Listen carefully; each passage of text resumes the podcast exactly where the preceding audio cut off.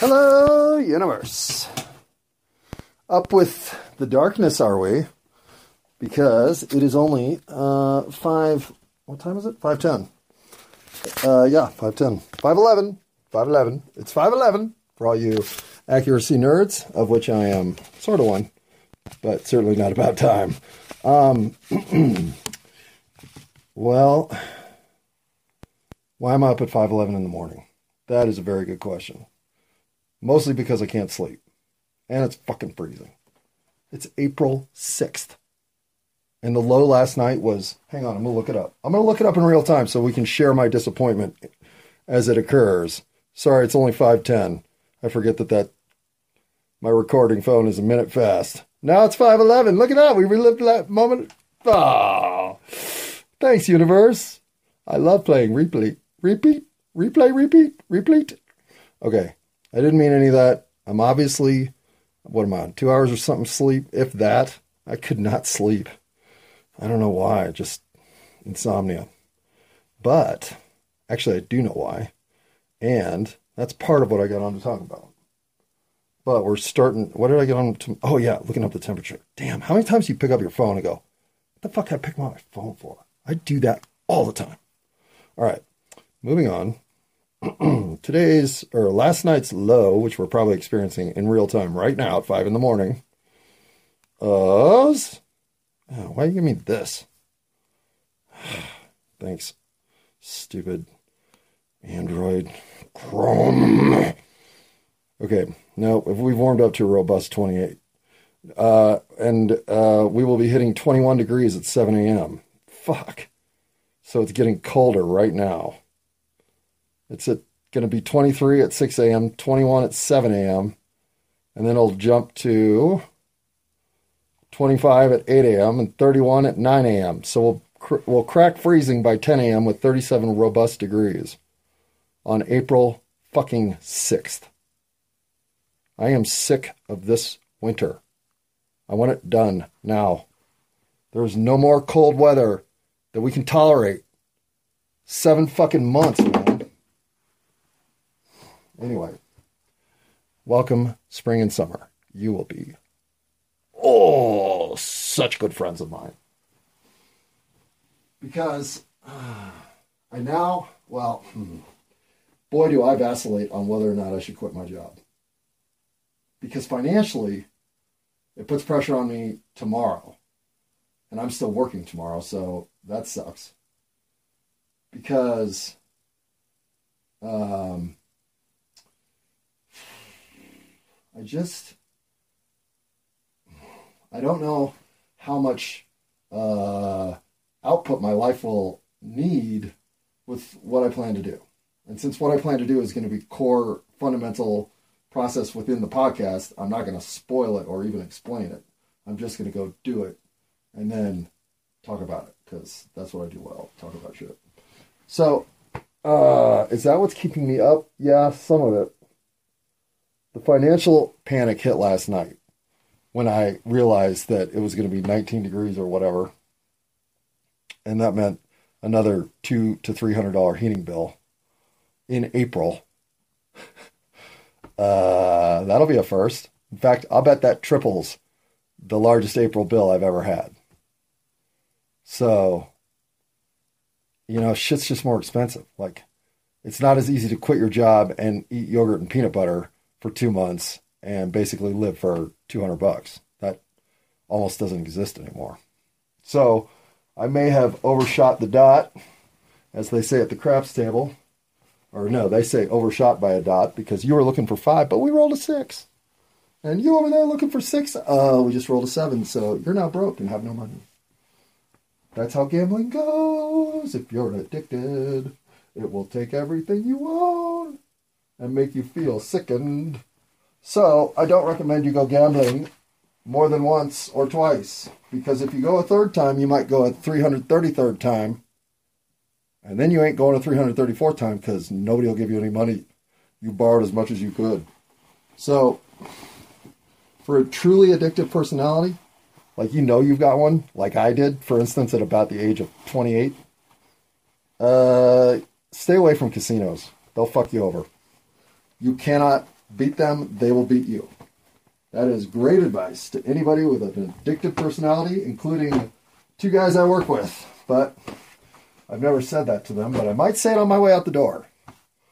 Uh, not that it'll help. If you're on that train and you're already about to cash your last paycheck to go to fucking casinos, uh, all I can tell you is don't. Uh, stay home. Stop now. You're going to stop after you lose that last paycheck. Or you can have a little money. You're going to lose it. So stop. Just stop. The only thing you can do to win is quit going. And it's amazing how quickly you can recover your life a little bit because you quit losing all your fucking money. Trust me, that's your biggest problem. And it doesn't stop until you do.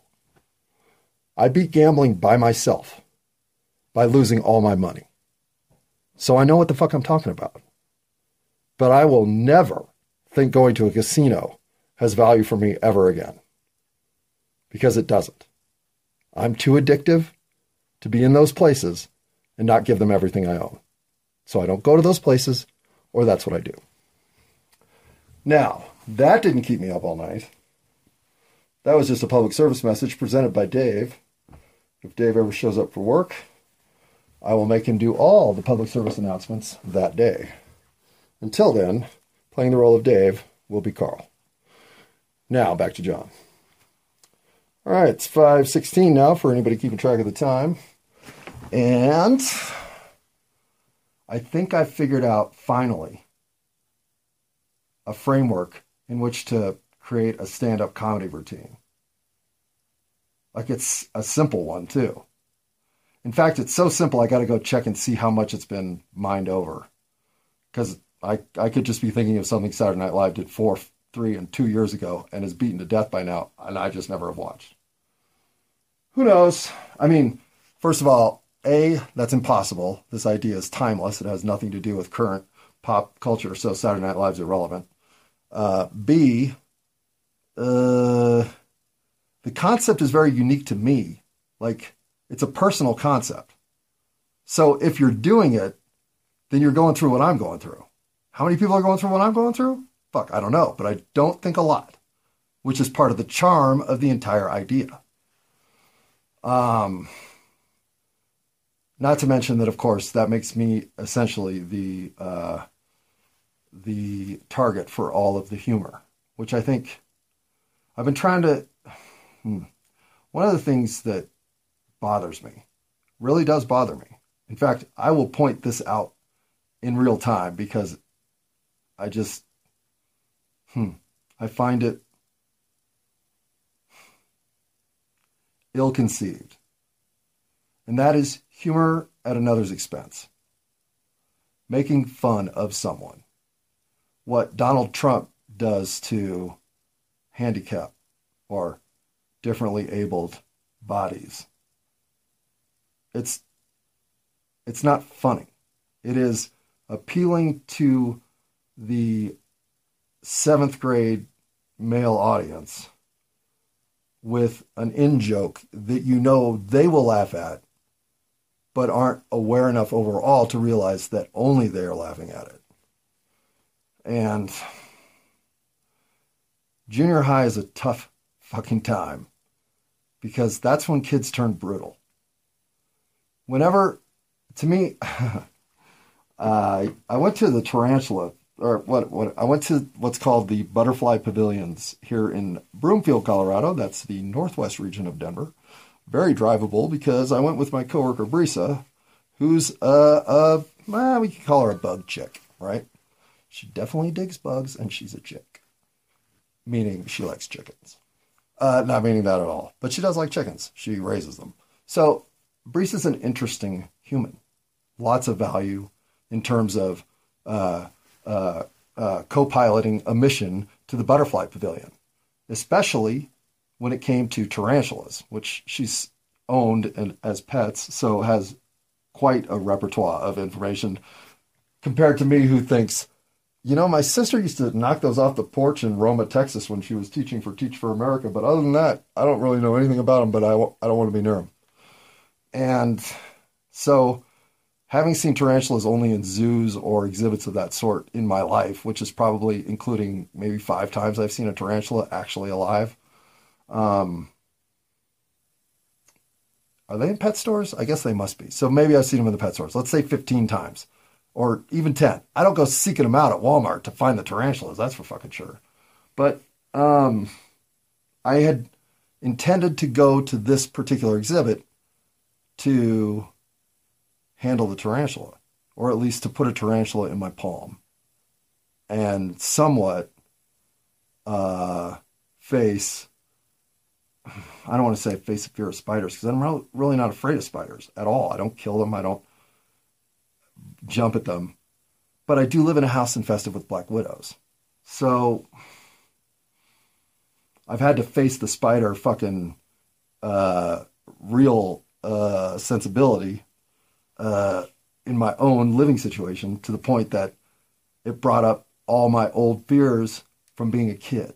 Because as a kid, I had one nightmare at least a few times and remember it vividly still that I was being attacked by spiders. And it would start in the dream that I was in some circumstance and they were just falling all over me and crawling all over me, and I was just covered in spiders, which would wake me up in terror. I'm a three or four year old at this point, maybe five. And I'm, oh, I am five because I definitely remember one of them happened in the new house. So I'm four and five as these are happening. I wonder if moving had anything to do with it. Maybe. It's odd that that's at the transitional time, but whatever. The spiders, as I'm waking up, come to life. They're in my room, they're in the hallway, they're everywhere. I'm seeing spiders everywhere. And I'm sure it's just shadow effect from darkness or whatever, because it's dark. Um, but I go screaming into my parents' room. The spiders are after me. The spiders are after me. The spiders are chasing me. Whatever I'm yelling, and jump into their bed for protection. And once I'm in their bed, I'm fine and fall right asleep, almost back to sleep, as it were. And as a kid, I was a sleepwalker. I used to get up and go walk through the house.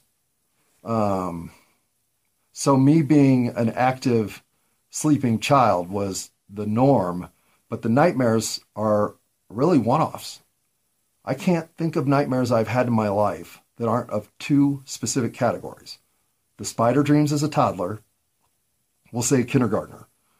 But I mean, I didn't have them past, I don't even think I had them as a kindergartner. I really think this is like the summer of 74 that these dreams happened in the spring of 74. And now I wonder if the moving did have anything to do with it. Whatever. I'll think about that and get back to it. But the only other, and to call this a nightmare is a little unfair, but the shark dreams that I've always associated with seeing the movie Jaws way too young at the age of six. Um, they were a persistent force in my life. I would have them almost as anxiety dreams uh, with whatever my reality was serving up. Um, and then once I conquered those, that was the key to lucid dreaming for me.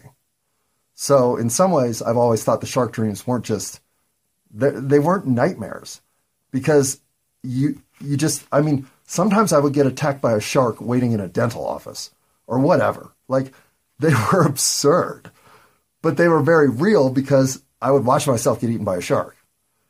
And but because they were absurd enough, that was the trigger that allowed me to pull myself out of them entirely.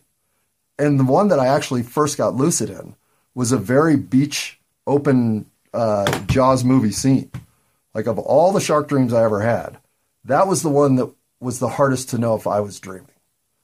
Because it was as real a shark attack as you could experience until I realized I was dreaming, and then I laughed my way through the rest of it. And that was essentially the last shark dream I ever had. I've had one more since then, but that one I think was related to a breakup. So um, I don't really have nightmares. In fact, I don't have stressful dreams at all. I go into my dreams expecting to be A, the star of the show, B, calling the shots, and C, having a great time. Um, or none of the above, some of the above, one of the above, and a whole lot of wisdom coming at me. I get slapped upside my head in the dream world all the time. Characters are constantly telling me I'm fucking things up, I'm behind, I'm not doing things right. Like, I, I expect in my dream world, wisdom dreams, the ones where people are telling me shit, to be at fault, in fact. So it's every other dream that I take over and have almost Candyland at my disposal. But when I'm being put in my place, yeah, I, I endure. Okay. I've talked about nothing I think I wanted to talk about when I woke up. Because what I really woke up thinking about are time concepts. I've been struggling with the the knowledge that incremental forces moving at such pace that they're almost imperceptible are a huge influence in how the universe functions. In other words, the things that are moving at a pace that we would call geologic, well, when they actually have incidents, they're massive because those forces build up over millions of years, allegedly, theoretically, according to some research and uh, and theorizing in science. It's hard to know what could set off a flood that is described in most myth and lore of civilizations across the globe. Whatever that was, that was wet and it was widespread because everybody was in on it and everybody talked about it. When when you think that outcome is so absurd that it it just has to be word of mouth exaggeration telephone game all the way to the end of wait what did he say?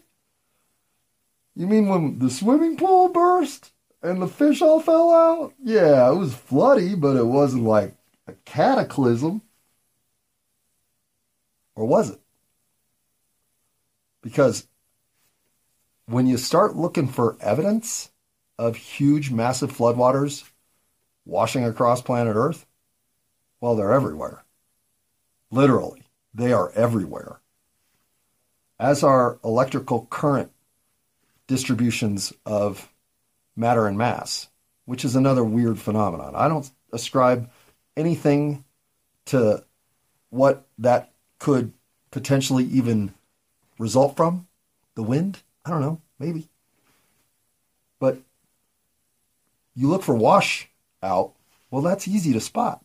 I mean, we all know what it looks like because it happens in our garages, it happens in our driveways. I mean, fuck, we see washout everywhere. Water's everywhere. And everything gets wet. So when shit gets wet and flooded and dries, well, you kind of get to know what that shit looks like. So when you start thinking, okay,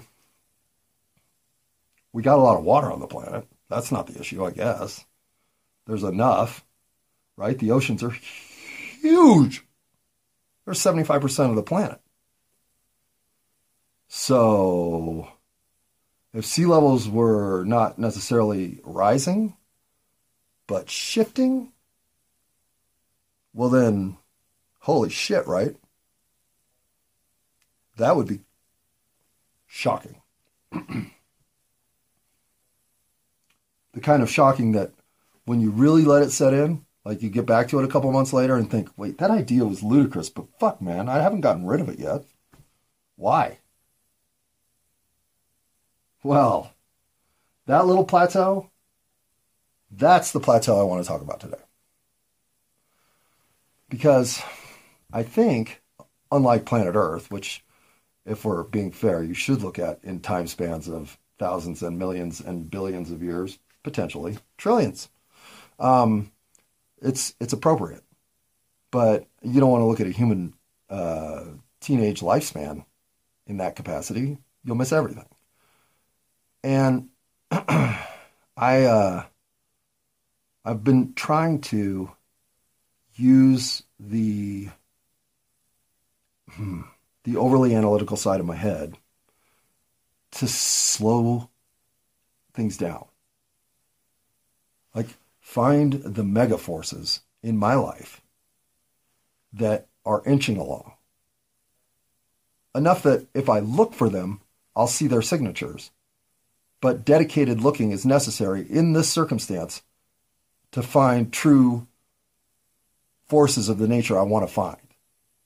Like, um, boy, I do not want to mention that one. But I don't want to mention that one either. Let's just say arriving at a major crossroads isn't easy. In fact, it's nerve wracking as hell because you're going to have to make a decision and you're going to move forward with that decision and you're going to live with that decision. Going into that circumstance, I've always wanted as much mind free time to ponder the outcomes that are available. A lot of people don't waste their time doing any of this because what can you do? Fucking live your life. Things happen, then you live your life some more, other things happen. I get that. In fact, I aspire to that level of Zen centeredness, but anxiety in America, that's a tough thing to shed, at least entirely. In fact, I guess quitting my job creates anxiety, but staying at Home Depot creates anxiety too. Low levels on both fronts, if we're being fair. But still, I don't really have any anxiety. My family, maybe a little bit, but that's just come and go. Um, uh, cat health, I guess. Um, personal cleaning project crisis mode is a little stressful, but all my laundry's done after the last load here, so not that stressful uh, yard work. But, you know, I might get two days off and it's fucking 30 degrees and snowing. Yay. It's April. So, uh, the cold fucking weather. That is the biggest stress in my life right now. Huh. And has been probably for fucking seven months. Goddamn cold.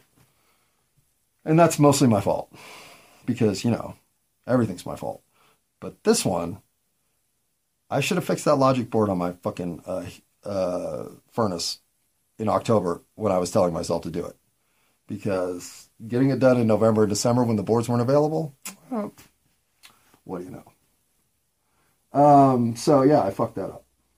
And have been living in space heater hell ever since in the coldest winter on record for the last like 75 years.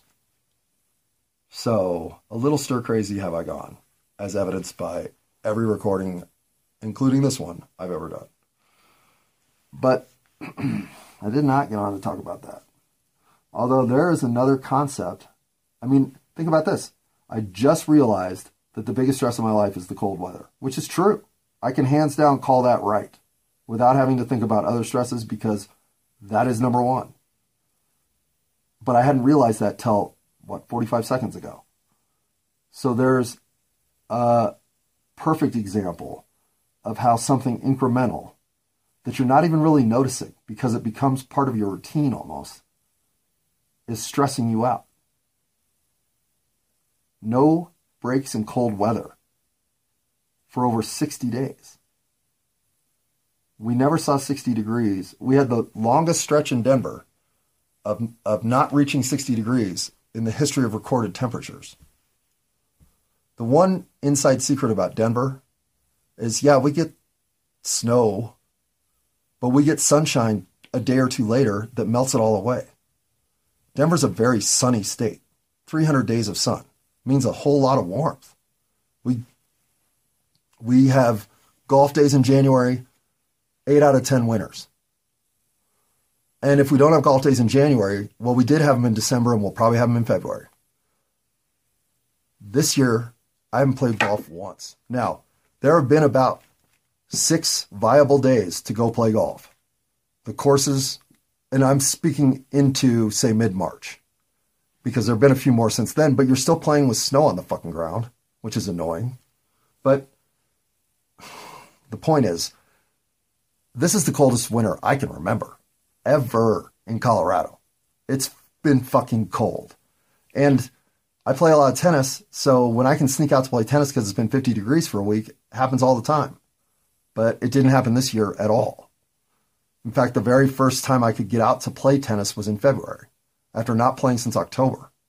I don't think I've ever gone that long of forced not playing. I could have gone to indoor courts. That was my one option. So, uh, it's things like this that now that I've identified how aggravated the background noise of my life has been because of the cold weather, well, it's just one more thing to look forward to changing for the better. And I think if you want to build momentum about your life getting better, you really want to have these major forces that move and and certainly take a long time to adjust and and move a different direction. But when they're moving without you thinking about it, if they're positive, they're having a huge impact for you in ways that once recognized, I think can even be leveraged further. So I'm trying to I'm trying to get away from complexity in thought and have my simplest thoughts possible for at least the next four or five weeks. If I think something is uh, is becoming too convoluted, I'm going to disregard it entirely and rethink something. I really want to try to be as elemental with what my next few hmm, weeks of work will look like that it's like almost starting uh, basic training in the army after having a 20 year career or something. I just, I feel like I need to go back to elementary school and, and make sure I caught everything that was there to be caught or something. And, and I think, I actually know exactly where this is all coming from because the Butterfly Pavilion is a very unique offering here in Colorado. It's a mini zoo of insects and water uh, living scapes, seawater and other anemones and things that I guess uh, what would lump those in? That they're arthropods and the living environments in which they exist? Probably. To be honest, I didn't read all the uh, the computer integrated uh, screens, and I mostly stuck to the wall where I could let six year olds run around. And I gotta say, if you're gonna go to one of these places, you want to talk about uh, feeling out of place. Go as a 53 year old man with a 22 year old female coworker in a house littered with children. And don't bring a child and don't be related, at least not obviously. And you will start to get some parents looking at you like, uh, what the fuck? At least I felt that vibe a lot yesterday. But uh, that just lets me know uh, that when Brees and I are going somewhere, we are bringing more people and we're not renting a kid either. Though yesterday, renting a kid, I would have almost considered. That's how many kids were in this place. But fantastic. And Brisa's first introduction to the Butterfly Pavilion was as a kid. It was an elementary school field trip, which it should be.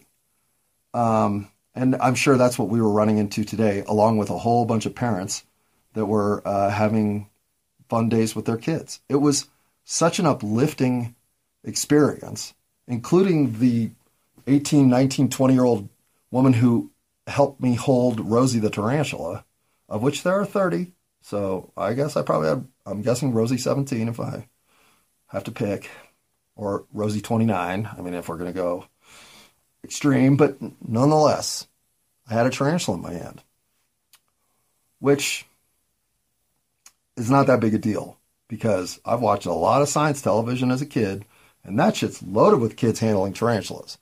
So it's not like I even felt apprehension toward it.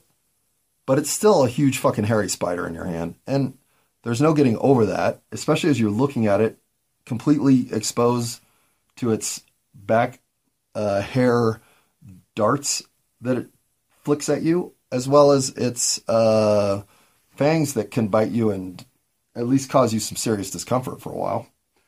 Um, yeah, it it felt like basics. Like maybe as a fourth grader, somehow I missed handling a tarantula. And, uh, you know, maybe if the tarantulas get conquered as a fourth grader, the sharks don't even appear when I'm a sixth grader or whatever year it was that I first had a shark dream. Actually, those were definitely elementary school. That was like fourth, fifth grade when the sharks started appearing in my dreams. No doubt. Boy, when they started, they were so real boy, did they, they would, I would wake up. This was before I could sweat, but I would wake up panting and then go right back to sleep. And the next dream would never be a shark dream. In fact, when I was a kid, I only had them maybe three or four times. By the time I got to high school and college, late high school, this is why I can I've always thought of them as stress dreams because these were stressful years academically. But uh, especially college and uh, the last year of high school. I could have them twice a week at that point. And by the end of college, I was learning to conquer them and conquered them sometime when I was living in Portland. But until I finally could tell myself, I'm just dreaming, well, every night going to sleep, I'd have to say, I wonder if tonight I'm going to die in a shark attack. Hello, universe. Well, uh, what do you know? Uh, it is exactly 22 minutes since I stopped the last recording, and already I think I have something to talk about. Whatever. Um, well, the way I title my episodes is simply the last thing I said. However, in the last episode, I ended it with talking about my shark dreams when they were really happening frequently uh, I would oftentimes fall asleep with the nodding off thought of, I wonder if tonight I'm going to die in a shark attack. And that is the final sentence of the episode. I wonder if tonight I'm going to die in a shark attack. So, do I title it as such with the entire sentence? Or do I lead in with an ellipsis that says, Tonight I'm going to die in a shark attack? Now, yeah, this is clickbait. I get it. And this is bullshit. I get that too. So, of course, I'm not going to do the latter. However, the number one most downloaded episode in my entire repertoire is the one where I cut myself off early saying it's hard to say hard when I meant to say it's hard to say harder than you thought, or something. But I cut myself off exactly at the end of hard. So that episode got named It's Hard to Say Hard. And uh, believe it or not, wait, is that even what it was named? Shit, now I got to go look up because that doesn't sound right. Uh, but it probably is. Hang on. I will go. Hey, let's go see if uh, anybody in uh, Vermont or uh, Wyoming downloaded the podcast. Or we could not do that, but let's find the podcast first. Here it is. If you're looking for the podcast on Spotify, just type "It's All My Fault." You'll find it, and you can become uh, one of my. Uh, well, let's say I don't believe Spotify's follower numbers because they seem inflated. But uh, the episode we're looking for is episodes. Um, wait, let's be a little bit more uh, not so old with the phone. Hard to say hard. Hard to say hard. Yep. I don't even know what's in that episode. I put it out March 1st, right after I put out something called It's Time for Me to Save Something. Uh, if I remember right, put together, those are actually pretty interesting episodes. along with the one behind them, it'll find me in a pair of Stegmans where I actually get irony correct. But is now a good time to go through that? Probably. Talking to myself in separate voices is not a sign of, of my delusional schizophrenia. Just to address my mental health, it's solid as a rock, unfortunately. Um, and I'm admitting to some crazy shit in my recording, so you may have a different opinion, but I've never been more lucid, more coherent, and more uh, direct in my purpose and dedication to the tasks at hand. I'm functioning at the highest level, maybe, of my life, uh, and doing so uh, with both a spiritual and intellectual take on where I'm headed. I feel complete in a way that I'm almost mm, unsure about sharing because I don't know how to tell you to feel this good, but I feel great. My life's great. I am so happy to be me. It's a little embarrassing. So, um, to think that I'm unable to explain the transition from not wanting to be here at all to hoping I get as much out of this lifetime as possible? Boy, I don't know. I really don't. Like, I'm still stunned by it. How the fuck is this my new reality? This isn't where I was headed a decade ago. And I didn't really do anything to make the ship turn this way. I'm not saying it's all happenstance because I've had a lot of directed energy and effort pursuing things now and unknowingly in, say, the six, seven years pri- prior to now until today. And before that, well, at my darkest moments, somehow I still thought I had it in me to turn my life around but what had to collapse for that to happen was for my life to stop expecting to look like what the great American folktale life looks like. That's just a lie, or it's a lie to me. It may be exactly the truth you're here to live, and I hope so. Go embrace it. Because that is easy to go get. Just do what you're told around here. Um, and you can pretty much, as a white uh, American middle class dude, you can pretty much walk into it because I did, and I hated it. And I, I'm not saying it's a smart idea to quit your job with less than two thousand dollars in your bank account and nothing at all as a prospect of what you'll do next, other than go heal the universe. This may not t- turn out to be my wisest moment. Or, at 628 on the recording, perhaps this 54th year of my existence will in fact be the year that I do heal the soul of the universe. But I know this if I stay at Home Depot, I ain't going to be healing nothing. Okay, it's been uh, what, 11 seconds since I last recorded. I ended the last one terribly. I have been gratuitously using ain't for like 36 hours now, as if I'm trying to bring it into my lexicon, which I'm not. Plus, I forgot to look up if anybody had uh, downloaded the podcast over there in Vermont or Wyoming, and I thought, well, that's the one thing you're probably interested in, so let's check it out. Um, oh, I have to refresh my analytics because, you know, it's been overnight. I have to log in. We may not be doing this. Um, I don't want to end with either statement now. Addressing them makes it pointless.